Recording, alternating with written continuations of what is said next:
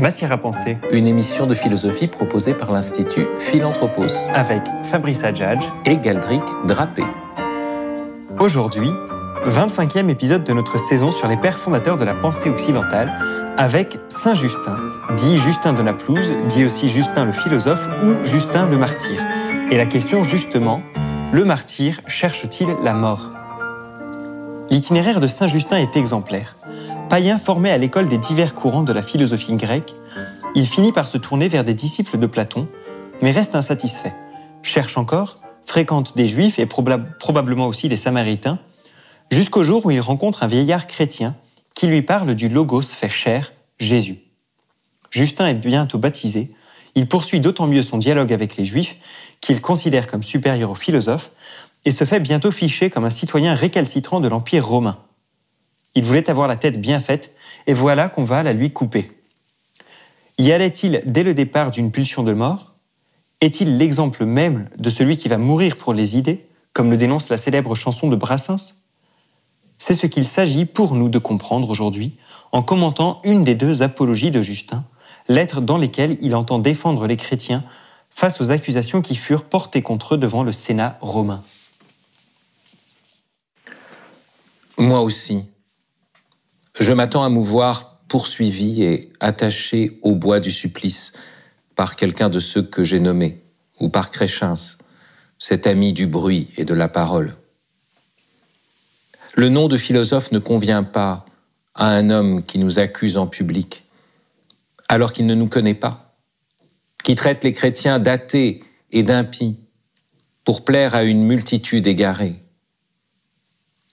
S'il nous poursuit sans avoir lu les enseignements du Christ, c'est un infâme. Il est moins excusable que les ignorants.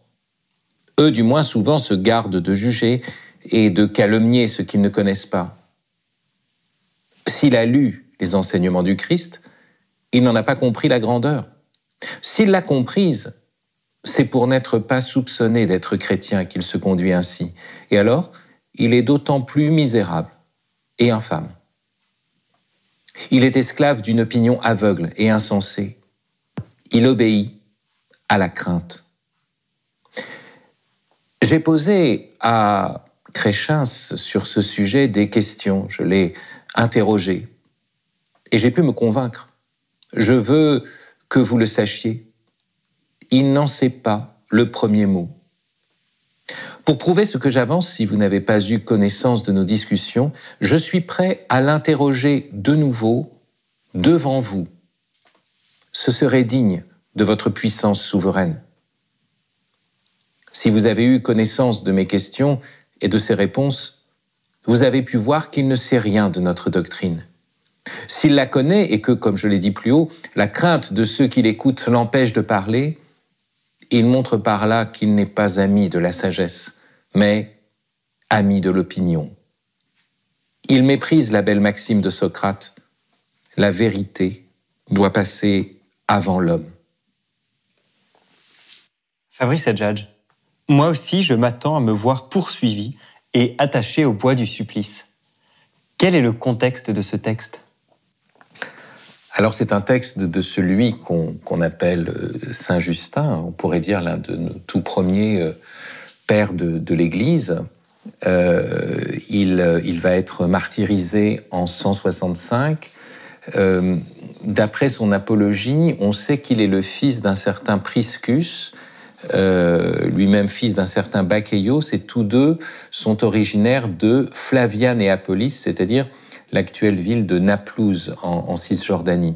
À l'époque, c'est une ville nouvelle euh, dans, cette région qu'on appelle la Samarie, parce qu'elle été peuplée par les Samaritains, euh, dans une province de Judée. Et c'est l'empereur Vespasien qui va créer cette ville. Euh, et il va la créer justement au lendemain de la, grande révolte de 70 qui, qui, va conduire à la destruction du temple. Euh, ce lieu, pas loin du mont Garizim, hein, où célébraient les, Samaritains, euh, pas loin des ruines de Sichem, un lieu très important parce que dans la Bible, si on se souvient bien, euh, Sichem, c'est l'endroit où Jacob va enterrer les idoles de son clan. C'est l'endroit où Josué va ériger aussi une stèle avant justement l'entrée, enfin au moment de l'entrée euh, et de la conquête de Canaan, mais c'est aussi l'endroit du grand schisme euh, d'Israël, du, royaume d'Israël et de Juda. Donc un lieu très important, et après, euh, ce, lieu va être repeuplé par des Samaritains au moment du retour de la, de la déportation. Alors, c'est important de situer cela parce que ça veut dire que euh, si Justin est originaire de ce lieu, du côté de Sichem, en Judée, il a été en contact avec des Juifs et des Samaritains. Et sa vie se déploie juste après la destruction du temple de Jérusalem. Euh, donc on est, on est dans une situation qui est, qui est un peu euh, parallèle avec celle de Philon d'Alexandrie dont on a parlé. Hein. Euh, Philon, le juif, qui pense et, qui fait du platonisme à partir d'un lieu, Alexandrie, un lieu de, de sagesse, d'effervescence philosophique, lui, au contraire, il commence, on pourrait dire, dans un lieu judéo-samaritain. il est d'une famille plutôt romaine de naissance et il va se mettre à rechercher la, philosophie. Et c'est à l'intérieur d'une quête philosophique qu'il va rencontrer le christianisme. Dans son célèbre dialogue avec Tryphon, hein, qui, est, un texte, donc Tryphon est un tarfoun hein, euh, chez les Juifs, euh, donc un, rabbin avec qui, euh, sur lequel il a écrit ce, dialogue. Est-ce que c'est des propos vraiment reportés? Est-ce que c'est une, une fiction? En tout cas, on voit ce souci de dialoguer avec les juifs comme étant une manière d'aller plus loin que le dialogue avec les philosophes. Et là, il fait état justement de sa quête philosophique, où il place finalement la Bible au-delà de la philosophie. Et il évoque la suffisance du stoïcien, l'âpreté au gain du péripatéticien, ce qu'on découvre, hein, que les, péripatéticiens, les disciples d'Aristote, se faisaient payer, euh, comme les sophistes, et les prétentions encyclopédiques du pythagoricien. Tout ça ne suffit pas parce que c'est un homme qui cherche vraiment une, sagesse, euh, on pourrait dire, euh, vivante, voire même quelque chose qui relève du salut. C'est pour ça qu'il va s'attacher très vite à, des, philosophes du, médio-platonisme, euh, qui, on l'avait vu avec Porphyre, propose l'union de l'âme avec Dieu. Et, donc il y a lui cette, quête vraiment de la rencontre du premier principe. Et il va bien sûr faire la rencontre d'un chrétien, il va y avoir cette, conversion. Et cette conversion est une conversion euh, complète, euh, radicale, euh, qui va faire de lui, on pourrait dire, l'un des premiers théologiens, le premier à essayer dans le monde chrétien de, justement de, mettre la philosophie au service du donné de la foi. Il va bientôt comparaître euh, devant le, préfet euh, de la ville. Il va être martyrisé à, Rome. Hein. Euh, et il va, être, il va comparaître devant Junius Rusticus, qui est l'ancien maître et l'ami de l'empereur Marc Aurèle. Alors vous voyez, on a un, grand penseur stoïcien, si on croit que les pensées de, de Marc Aurèle dont nous disposons sont effectivement de lui, en tout cas certaines d'entre elles, c'est sûr. Euh, et, Justin va comparaître avec six autres chrétiens, euh, dont certains viennent d'ailleurs, un phrygien, certains de la, de la Cappadoce, etc.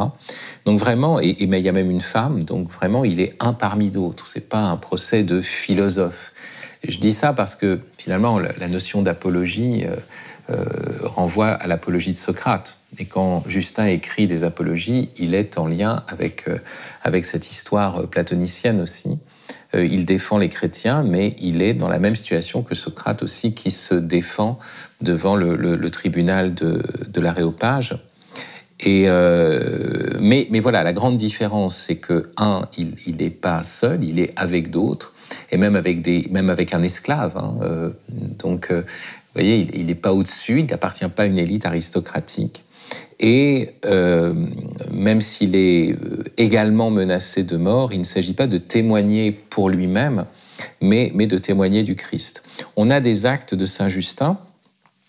Euh, avec un dialogue avec ce préfet Rusticus. Et alors Rusticus lui dit À quelle science t'adonnes-tu? Justin répond J'ai essayé d'apprendre toutes les sciences, puis je me suis attaché à la science vraie des chrétiens. quoi qu'elle ne plaise pas aux gens qui sont dans l'erreur. C'est très intéressant hein, de présenter le christianisme comme une science, c'est-à-dire vraiment à l'intérieur d'une quête philosophique. Alors Rusticus lui répond, et cette science-là te plaît à toi, malheureux? Oui, répond Justin, car je m'attache à la doctrine véritable en suivant les chrétiens. Le préfet continue, écoute-moi, toi qu'on dit éloquent, toi qui connaître la vraie doctrine, si tu es fouetté puis décapité, es-tu convaincu que tu dois ensuite monter au ciel Et voilà la, réponse de Justin. Euh, j'espère que j'y aurai ma demeure si j'endure tout cela, je le sais, à tous ceux qui auront vécu et qui auront ainsi vécu et réservé la récompense divine jusqu'à la consommation du monde entier. Donc une, profession de foi, une profession de foi qui, en appelle au jugement dernier face au jugement des, des, tribunaux humains. Et c'est dans ce cadre, bien sûr, euh, qu'il y a cette, apologie. Donc on pourrait dire que c'est déjà une, défense avant son procès effectif et, une, défense des chrétiens euh, face déjà aux accusations qu'ils encourent euh, et qui sont présentées euh, aux, empereurs. Fabrice Adjadj, dans cet extrait que nous venons de lire, nous ne voyons pas exactement sur quoi portent les accusations, mais la défense de Justin consiste à dire que si on connaissait véritablement le christianisme, si on connaissait véritablement les doctrines qu'il professe, on ne le condamnerait pas. Voilà. Alors. Bon, alors, il y, a, plusieurs choses. Quelles sont ces accusations? Il y a des, accusations de, pure calomnie. Hein. Notamment, on accuse euh, les, chrétiens euh, de manger de la chair humaine, puisque la doctrine eucharistique est ainsi euh, déformée, voire même de pratiquer des sacrifices d'enfants. Ce dont on accusera après les, juifs hein, dans une certaine chrétienté, donc c'est assez intéressant de voir ces choses-là. Euh, et puis, euh, bien sûr, il y a l'idée de ne pas être soumis à l'ordre politique, de former une, secte dangereuse, euh, capable d'une révolte, d'une mutinerie. Et, et, Justin sera mis à mort parce qu'il ne va pas sacrifier aux idoles et qu'il ne va pas reconnaître l'empereur comme un dieu. Donc, ça, ce sont les accusations classiques. Mais c'est vrai que, au fond, on a ici le texte d'un des, premiers martyrs euh, chrétiens.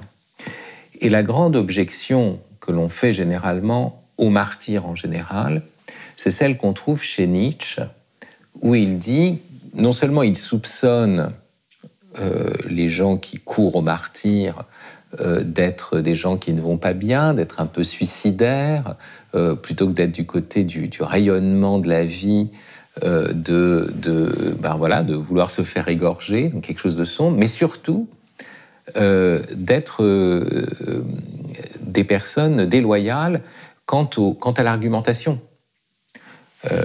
C'est-à-dire qu'au lieu d'argumenter, de, ils vont dire bon bah puisque c'est comme ça, tuez-moi. Vous allez voir, j'ai raison. Tuez-moi un peu comme un petit enfant qui, à court d'arguments, se met à, trépigner, euh, à dire que, comme le, fils de soupe à l'oignon y croûtonne dans Astérix en Hispanie, euh, je vais retenir ma respiration jusqu'à ce qu'il se passe quelque chose pour qu'on cède d'une certaine façon.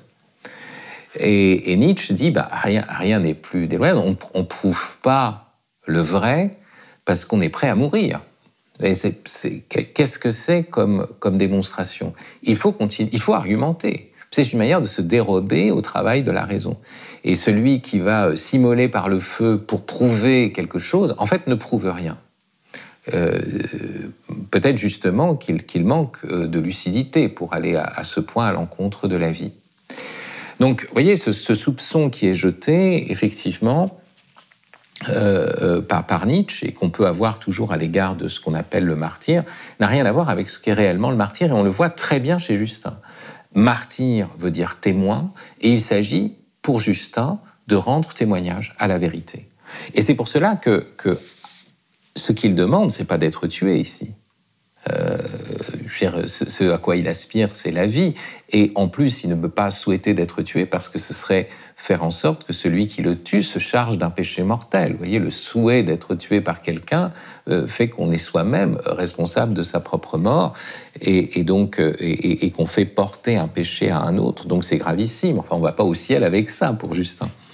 non, ce qu'il dit, c'est qu'il est prêt encore à discuter, à faire connaître cette doctrine, à, en parler, euh, et donc, euh, la, grande affirmation vraiment incroyable pour nous, c'est un peu la devise de cette émission, hein, chrétien, n'oubliez pas que vous êtes intelligent, vous voyez, c'est qu'il y va d'une œuvre d'intelligence, comme il le dit même dans son procès, la science véritable du Christ.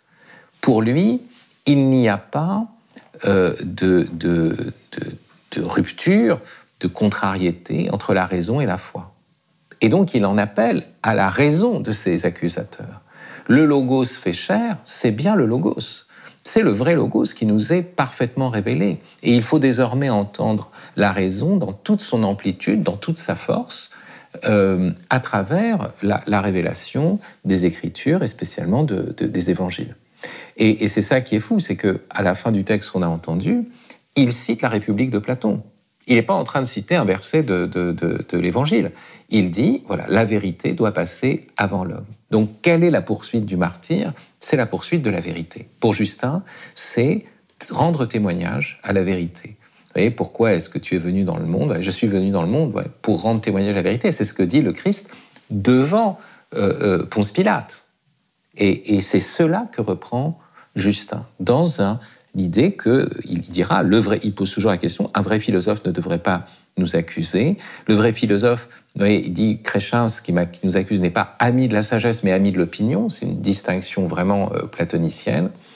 Euh, et donc, euh, il, en réclame à un véritable dialogue, un véritable dialogue platonicien autour de la révélation chrétienne. Vous écoutez Matière à penser, une émission de philosophie proposée par l'Institut Philanthropos, avec notre question aujourd'hui Le martyr cherche-t-il la mort? Mais Fabrice Adjad, justement, cette citation qu'il utilise de, Platon pourrait être comprise dans un autre sens, comme justifiant euh, le martyr, euh, puisque la vérité doit passer avant l'homme, et donc on peut, l'homme peut euh, accepter de mourir pour la vérité. Mourir pour des idées, voilà ce qu'on disait au départ. L'idée est excellente. Moi, j'ai failli mourir de ne l'avoir pas eue, euh, dit euh, ironiquement euh, Georges Brassens. De fait, est-ce que faire passer la vérité avant l'homme, c'est une parole ambiguë? On pourrait presque dire que les systèmes totalitaires ont pu se fonder sur une telle maxime. Euh, voilà euh, la vérité de, la, de, l'histoire, de la nature, euh, voilà le, monde tel qu'il doit être. Ceux qui s'opposent à cela vont contre la vérité, on les élimine. De toute façon, ils sont destinés à être oubliés, à être balayés par la vérité de l'histoire. Donc, voilà, donc, c'est vrai que est-ce qu'on meurt ici pour la vérité. Euh, alors, il faut, le dire de, plusieurs manières. Euh, mourir pour la vérité, euh, pour des idées, effectivement, ça n'est pas chrétien. D'abord, on ne donne pas sa vie à un concept ou à une idée. il s'agit d'une alliance avec le Christ et on ne meurt pas jamais pour le Christ. Ça n'a aucun sens. C'est le Christ qui est mort pour nous. Donc il s'agit. Donc ce serait vraiment un, retournement et un orgueil monstrueux de dire c'est nous qui mourrons pour le Christ. Non.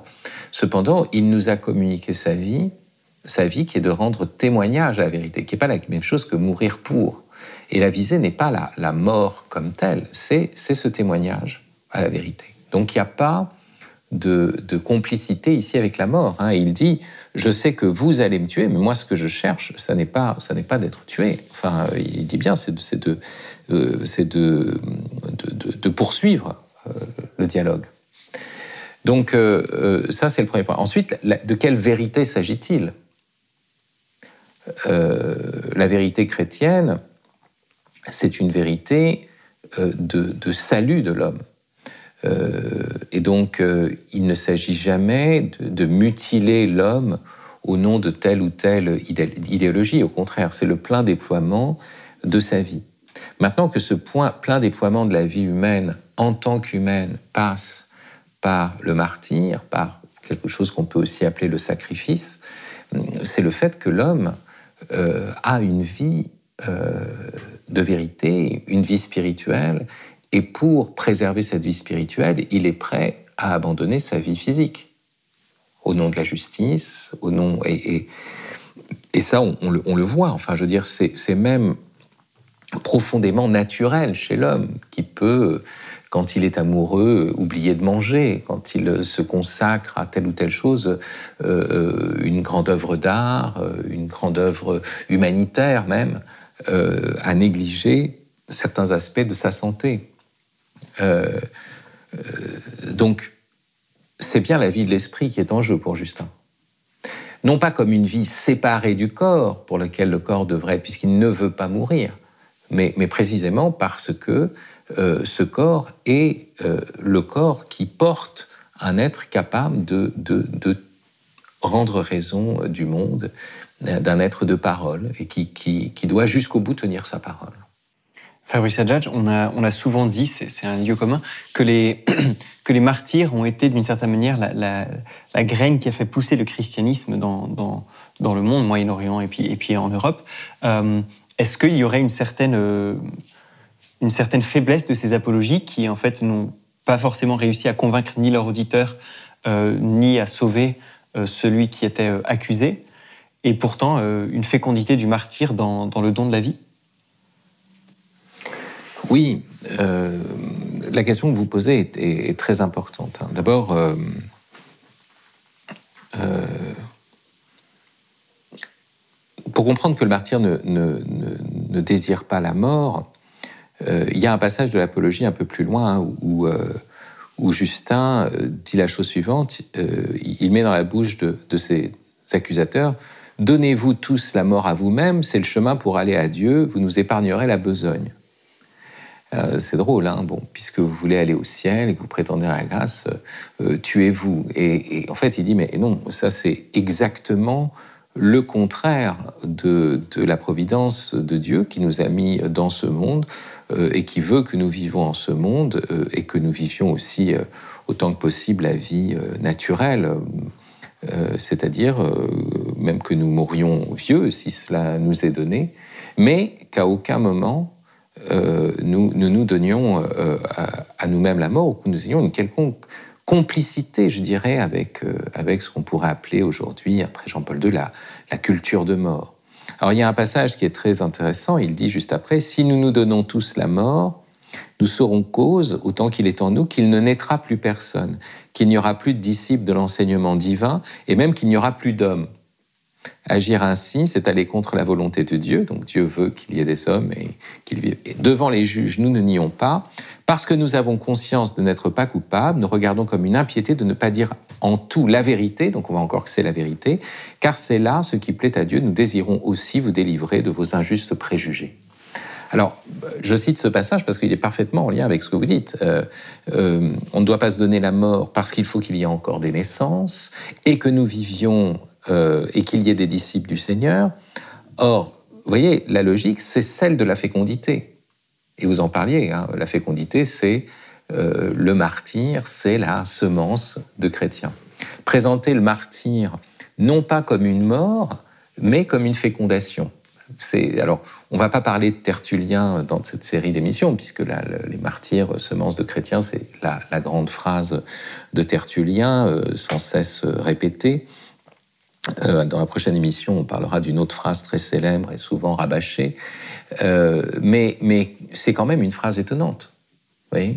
Que le sang soit semence, que la mort devienne vie. On est au cœur ici du, du mystère de la croix.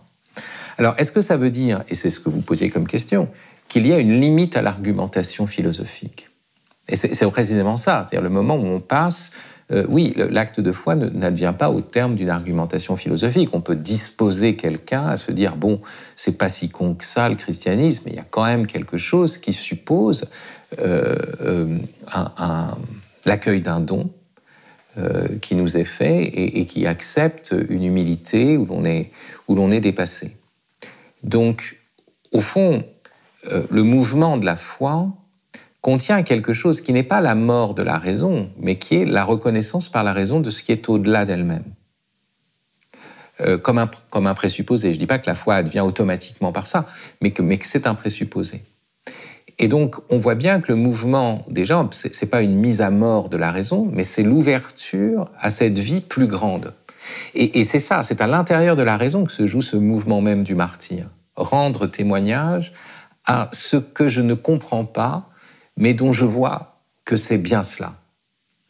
Et, donc, puisque ma raison est prête à cette ouverture transcendante, c'est à l'intérieur de cette ouverture à la transcendance que l'homme est disposé justement à, témoigner de ce qui est plus grand que cette vie, toujours dans l'ordre de la vie, et donc préfère tenir cette vérité plutôt que, que de, mentir, de la violer, quitte à ce que, euh, justement, il soit mis à mort. Merci Fabrice. C'était Matière à penser, une émission de philosophie proposée par l'Institut Philanthropos avec Saint-Justin, Fabrice Adjadj, Galdric Drapé et Michael Durmeyer à la technique. Retrouvez-nous tous les samedis à 11h30, les lundis à 20h, les vendredis à 21h30 et bien sûr en podcast sur les sites de Radio Notre-Dame et de Philanthropos. À très bientôt et n'oubliez pas que vous êtes intelligent.